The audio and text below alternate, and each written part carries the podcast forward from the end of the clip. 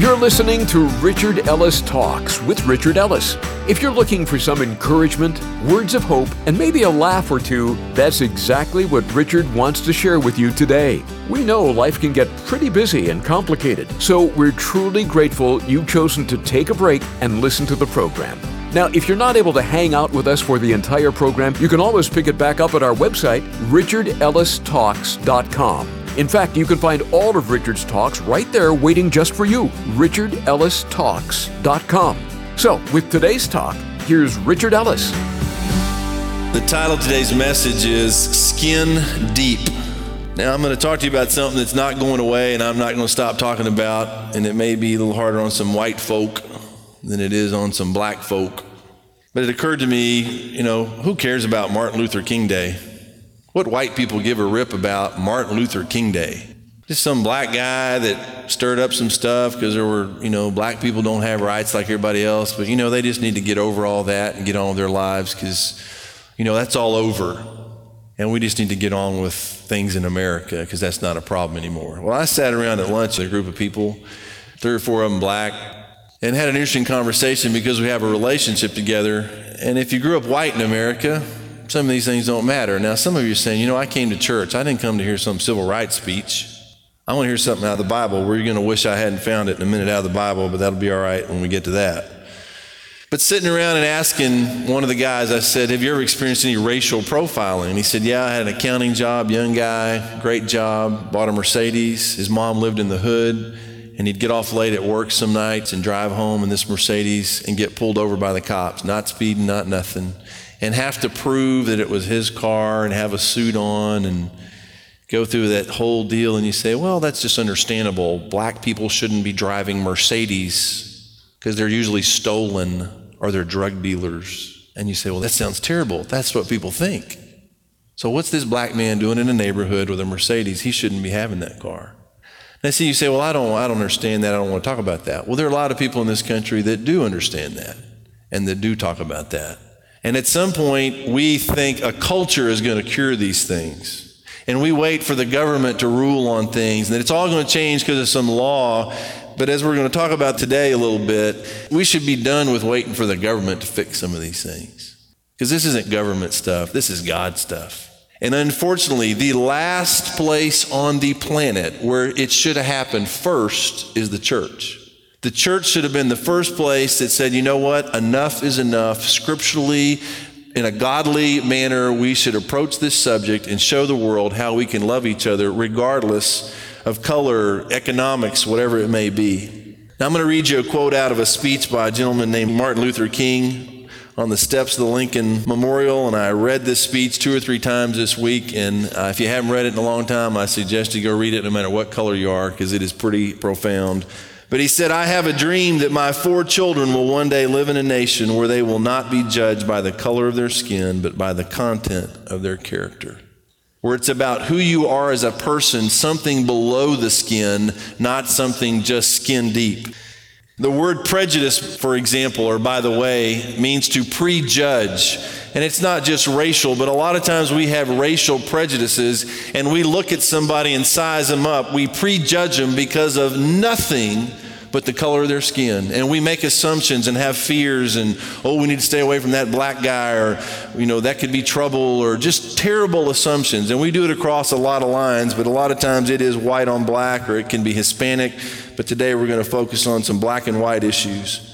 In 1 Samuel 16, the prophet Samuel is about to anoint another king for Israel. The previous guy, the previous king was Saul. And if you go read the story about Saul, when he was picked, it turns out that Saul was this tall, taller than everybody. You put Saul in a crowd, and boom, there was Saul. Great looking, strong, tall man. And for some reason, God picked Saul the first time around. Samuel anoints him. The second time around, you look in Samuel 16, verse 6. So it was when they came that he looked at Eliab and said, Surely the Lord's anointed is before him. In other words, because of the way he looked, the outside, the skin deep piece of it, he's got to be the next king. Look at him. But the Lord said to Samuel, Do not look at his appearance or at his physical stature, because I have refused him. For a man looks at the outward appearance, but the Lord looks at the heart. And what I'm going to talk to you today about is getting from skin deep stuff to the heart deep stuff, to the heart of the matter, areas where we stop and you say, well, you just can't live in a world like that. I'm going to try to talk today, in some ways, just about Christian on Christian stuff. If we can't get that solved, we're never going to get beyond that to anything else. Now, I'm going to read you a rather lengthy excerpt, a policy called separate but equal from Wikipedia, a free encyclopedia you can get on the internet. But listen to this Separate but equal was a policy enacted into law throughout the U.S. southern states during the period of segregation in which African Americans and Americans of European descent would receive the same services schools, hospitals, water fountains, bathrooms, etc., but that there would be distinct facilities for each race. Because of racist attitudes, however, the facilities were in fact unequal, with poorer facilities being allotted to blacks. According to one account, a young boy recalled remaining late at a department store so that he could taste the quote unquote white water. To his disappointment, it tasted the same, but the water fountain worked much better than the one designated for African Americans. The repeat of separate but equal laws was a key focus of the civil rights movement of the 50s and 60s. In Brown versus Board of Education of 1954, the Supreme Court outlawed segregated public education facilities for blacks and whites. So somebody can say, well, why are you talking about separate but equal? That's over. We don't have that. There's no back of the bus. There's no white water fountain, black water fountain. That's over. Let me keep reading. The doctrine that racial segregation is constitutional as long as the facilities provided for blacks and whites are roughly equal. This doctrine was long used to support segregation in the public schools and a variety of public facilities, such as transportation and restaurants, where the facilities and services for blacks were often clearly inferior. For decades, the Supreme Court refused to rule the separate but equal doctrine unconstitutional on the grounds that such civil rights issues were the responsibility of the states. In the decision of Brown versus Board of Education in 54, the Supreme Court unanimously ruled separate but equal schools unconstitutional. The ruling was followed by several civil right laws in the 1960s. Now, so it's over. Let me tell you why I think it's not over. And I know people are here today listening and beyond this place. It's over everywhere but church. And the way we've cured the separate but equal thing in churches is, in a lot of cases, there's a big white church and what we've done is established satellite churches. And we call them sister churches. Now, if they're black churches, they ought to be brother churches, but that's a whole nother sermon. We have sister churches. And what this is, is separate but equal. And what we say is, bottom line, us white folk want to have church together the way we like to have it and we understand that you guys have needs too, so we'll send some cash over there to the hood and have you all some stuff, and it may not be equal, but as long as it's separate, we don't care. Just don't be coming over here to our party. You say, well, where that's going on? Take a ride. Now, have we solved this problem? Is it this way everywhere? No, but I'm going to tell you something. As long as I got breath in me, there will be no separate and equal. It will be together or else. You cannot find, I have looked in the book, I cannot find one verse to back up Christian segregation on the race of anything, on the basis of anything, race, economics, anything. You follow Jesus Christ around through the New Testament, he is surrounded by rich, poor, every race, every economic, prostitutes, tax collectors, everybody. You say, Well, I'm not comfortable with those kind of people. Then you're probably not very comfortable with Jesus either. And it's possible that our faith has gotten skin deep, that it's just about the surface. It's about surface things. It's about looking in a place and saying, well, who am I comfortable or uncomfortable with? The church should be leading the charge for and with change. Now, I'm not standing up here saying, you know, we've figured all this out. There's a lot of white people here, there's some black people. And you know what? This is hard for black and white people. Because if black people come to a church where there are white people, they go back into their neighborhood, and you know what they hear? Well, y'all just trying to be white. They're escaping their culture to go and mix it up. So there is persecution on both ends of this. And when we gather like this from diverse backgrounds, musically, different tastes, somehow we got to get beyond these surface things and say, God, let's get to the heart of it. These people are my brothers or sisters or not. And if Jesus said, I give you a new commandment that you love one another, this is how everybody's going to know that you're my disciples. You love each other. And when somebody walks in and there's homeless people, black people, white people, Mexican people, rich people, poor people, my contention is there is something that happens that cannot be explained, but that God is doing it because there is no reason for these people to be together. And too much of what happens in churches today can be explained away without God's help. You don't need God's help to get a bunch of rich white people together that drive the same kind of cars, live in the same happy little neighborhood with the same non problems. You don't need God for that. They'll get together anyway somewhere. You don't need God to get a bunch of black folk together who are poor and talk about poor issues and under this and whatever our problems are. They're going to get together anyway and talk about that or poor white people or all these issues. It's when those people pile in the same room and in the same family, in the same community, and say, you know what? We can do God together. We don't know how to do all this other stuff together, but if we start here and our hearts are changed and we get past this skin deep stuff, maybe we can love each other. Maybe we can worship together. Maybe we can have community together. Maybe we can care about each other, help each other. I am tired of sending white money to black churches or Mexican churches somewhere else. You know what? Bring them in here. Let's help them hands on, love them, be family, sit next to them, and be a community, be a church. Now, am I being critical of other churches? You know what? I got no beef. I'm going to say what I'm saying because I think it's biblical. There are churches, it takes a long time to change these things. I know of churches today that try desperately, maybe sometimes to make this turn, and too many people have to die for there to be change. So they try in the midst of that. So I'm not judging anybody. Please don't misunderstand me. But we don't have that restraint. We don't have that limitation. And I'm not trying to run anybody off, but if you came here and are looking for a church and want some nice little package thing that's just all about you and your kind of music and your kind of whatever and don't want anybody around you to make you uncomfortable, go find you another church. We're not going there. We don't ship money off and let some other inner city ministry deal with those issues. Why can't white Americans, black Americans, rich, poor, everybody in the middle pile in together and say, This is not the government's problem. It is our problem. It is our city. It is our neighborhood. Let's us figure out a way to do something about this and love these people. And you say, Well, I'm afraid I'm going to get robbed and all this. You know what? You can get robbed out in the suburbs quicker than get robbed where I live because all the thieves live down here with me going to your house. Now, let me tell you something. I am very passionate about this, and it's not civil rights, it is godliness, it is righteousness, it's a sin issue. It's not a civil rights issue, it is a sin issue. We don't love each other. We don't see people the way God sees people. We have filters. We have been taught things. Little children, what I love about where my kids go to school and here at church is it's all kind of kids. They don't know anything about racism unless you're teaching it at home. You use the N word on a black man, you have taught your child an atrocity. You are teaching them hatred. You are teaching them to see people differently. You are putting stuff on them they don't need. They're not born with that crap. Leave them alone. Get a life, get a heart, change who you are. Say, God, help me. This is not right. This is not who God is. This is not who I am. And the problem with this, you can call it hypocrisy, it's skin deep faith. And people listen to you and watch us and say, well, they say all the right things. There's a little surface there of Christianity, but when you go right below the surface, they're like everybody else. Privately, somewhere in a conversation, you talk like everybody else. White people with white people. See, you think, well, I'm not saying anything bad about black people in front of black people.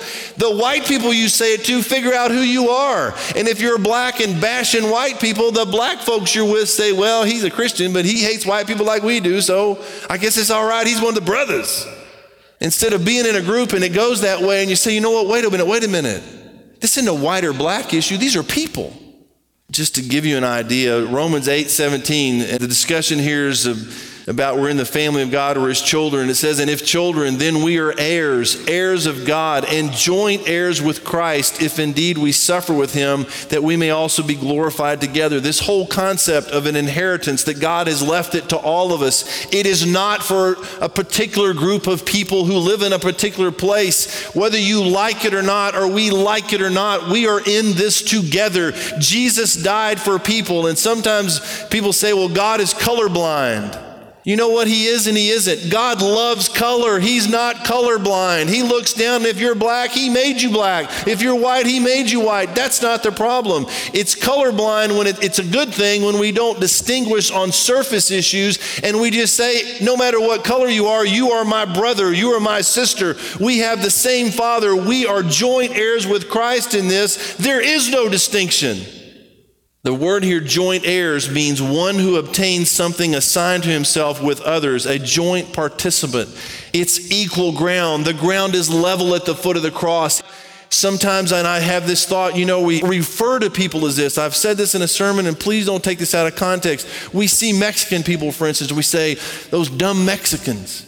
They came over from Mexico and they can't speak, they ought to go back to their own kind and we treat them like they're another kind of species on the planet. Jesus died for the poor Mexican, the poor black person, the rich black person, everybody. You can't distinguish. And he's not more interested in us because of our affluence and our influence and our ability to give money and change the world. It's for everybody equally. We are joint heirs. Look at Galatians chapter 3 verse 26. For you are all sons of God through Christ Jesus, through faith in Christ Jesus. And these simple words like all, all means all, anybody. If you're one of them, it's everybody. For you are all sons of God through faith in Christ Jesus. For as many of you as were baptized into Christ have put on Christ. There is neither Jew nor Greek, there's neither slave nor free, there's neither male nor female, for you are all one in Christ Jesus. And if you are Christ, then you are Abraham's seed and heirs according to the promise. There is no distinction. In that day, there were slaves, there were free people, slaves people. And he said, You know what? If you're in Christ, there is no distinction. There is no segregating or separating out and making someone better than someone else. You are all heirs because of what he did. And they had trouble back then. Forget the slave issue. Back then, as we're Jews, we're God's chosen people. And you Gentiles come in here and think you can accept Christ and be equal to us. It drove these Jewish people crazy. They wanted him to do something, and you just can't walk in here and be one of us just like that. Yes, you can. And if you can't, you're going to have to find a new Bible. It's everywhere in here. Look at over Galatians chapter 4. Paul says to him, Now I say that the heir, as long as he is a child, does not differ at all from a slave or a servant, though he is master of all, but is under guardians and stewards until the time appointed by the Father. Even so, we, when we were children, were in bondage under the elements of the world. But when the fullness of the time had come, God sent forth his Son, born of a woman, born under the law, to redeem those who were under the law, that we might receive the adoption as sons. And because you are sons, God has sent forth the Spirit Spirit of His Son into your hearts, crying out, Abba, Father. Therefore, you are no longer a slave, but a son. And if a son, then an heir of God through Christ. We're in this together. We're all heirs in this together. Now look at 1 John chapter 1. 1 John chapter 1 verse 5 This is the message which we have heard from him and declare to you that God is light and in him is no darkness at all. Now look at verse 6. If we say that we have fellowship with him and walk in darkness, we lie and do not practice the truth. But if we walk in the light as he is in the light, what happens? How do you know if you are walking in the light as he is in the light? Here's the key. We have fellowship with one another. There is nothing in the about we have fellowship with other white people who live and drive 2.1 house with children and cars and it's we have fellowship with another. It's believers. Do you have fellowship with believers no matter what the skin deep issues are? Now, let me read you verse 6 again. If we say that we have fellowship with him, now this is a Christian person who says, Yeah, I'm a Christian. Where are you going to die when you go? I'm going to heaven. All right, well, let's watch this a little bit. You say you have fellowship with God, but you walk in darkness, then you lie and do not practice the truth. Sooner or later, you're going to get found out if somebody watches you and listens to us long enough. Who we really are is going to come out in a joke, in a comment, in a conversation. Let me throw one thing in here. People say, well, you know what? I just not willing to make the sacrifices to be with people that aren't like me. You know, I can go to a point, but if it gets to being in a Bible study situation and there's some black person and they're ignorant and some, you know, whatever, I don't have to do that. I'm going to stay in my own world of my own kind. Then how in the world did you ever get married if you're married? And how in the world are you ever going to get married if you're not married? Because you're going to mix it up with somebody who is not like you. It happened in my house last night. I come in, we got a stereo. I turn the stereo up, some song I like. Rebecca's over there cringing and turn it down, turn it down. You know, she doesn't want loud music. And I like loud music. Well, last night she had some country and western CD, which she loves that. Put it on, pick a song. Turn it up, turn it up. And I'm like, turn it down, turn it down. Now, why do we put up with each other? You know why? Love. The only way anybody gets married or stays married, unless there's a lot of money involved, is love. And you look at somebody and you say, God, literally, God, there is a lot of stuff here I'm going to have trouble adjusting to. Man, I, I cannot help myself. I have got to share and spend the rest of my life with this person. I don't care what the differences are. I love them so much. I got to get in. It's the same thing in church. But you look at people and you say, God, I don't have anything in common with this person except that I love you and they love you. And you're my father and you're his father. And you know what that makes you? Brothers. That makes you sisters. That makes you family. So you say, you know what, God, I really don't have an option. I choose to love this person because I got nowhere to go. So I'm going to figure this out. It is easier to love your way into liking somebody than it is to like your way into loving somebody. Now read with me through 1 John chapter 4, verse 7 and following. Beloved, let us love one another, for love is of God, and everyone who loves is born of God and knows God. He who does not love does not know God, for God is love. In this, the love of God was manifested toward us, that God has sent us his only begotten Son into the world, that we might live through him. In this is love, not that we love God, but that he loved us and sent his Son to be the propitiation for our sins. Beloved, if God so loved us, we ought also to love one another. No one has seen God at any time. If we love one another, God abides in us, and his love has been perfected in us. By this we know that we abide in him and he in us, because he has given us of his Spirit. And we have seen and testify that the Father has sent the Son as Savior of the world. Whoever confesses that Jesus is the Son of God, God abides in him and he in God. And we have known and believed the love that God has for us. For God is love, and he who abides in love abides in God, and God in him. Love has been perfected among us in this, that we may have boldness in the day of judgment. Because as he is, so are we in this world. There is no fear in love, but perfect love casts out fear, because fear involves torment. But he who fears has not been made perfect in love. Now look at verse 19 and following. We love him because he first loved us. Verse 20. If someone says, quote unquote, I love God and hates his brother, he is a liar. Now, those are strong words to me. You don't walk up to almost any, anybody and say, you know what, you're a liar. But God does. You say you love God, you hate your brother, you're a liar. That's what he says. To me, to you, to all of us. Don't be saying you love me and then turn around and not love a brother. You're a liar. You say, well, I don't like that. Then do something about it. For he who does not love his brother whom he has seen, how can he love God whom he has not seen? And this commandment we have from him that he who loves God must love his brother also. Before Richard comes back to wrap things up for us today, I'd like to share a couple important things with you. Let me encourage you to take a minute and check out our website, richardellistalks.com. You'll find today's talk right there in the Talks page, along with all of Richard's messages. You can even forward them to a friend so they can hear them too.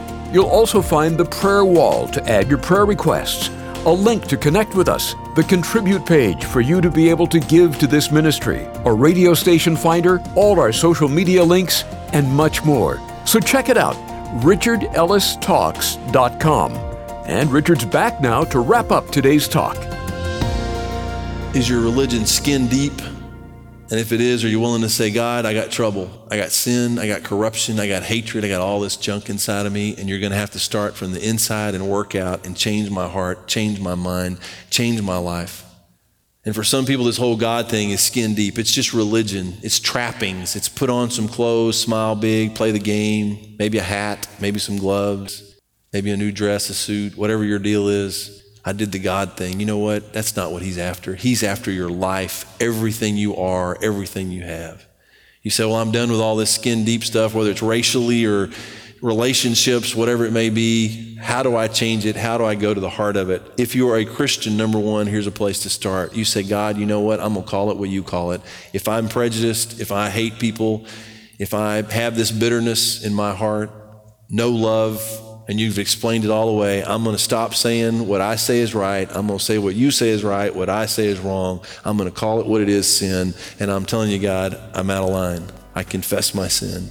I know you'll forgive me. Now you got to help me, God, love the way you love. You don't look on the outward appearance, so you got to show me how to not do that anymore and treat people like people. Thanks for tuning in today to Richard Ellis Talks. With the busy schedule everyone has these days, it means the world to us that you would take this time to listen. Let us know how it has touched your heart by calling us at 855 6 Richard. You can also connect with us at our website, richardellistalks.com. One last thing Richard Ellis Talks is a daily program, but also has daily costs. And being a listener supported program means we rely on the financial partnership of our listeners, which means you. Maybe you've given to this ministry before or have waited for the right time. Well, we believe that these talks with Richard are making a difference in your life. So, this is how you can make a difference to ours. You can contribute by giving us a call at 855 6 Richard or at our website, richardellistalks.com. Thank you for your very generous gifts. It truly means so much to us. God bless, and thanks for listening to Richard Ellis Talks.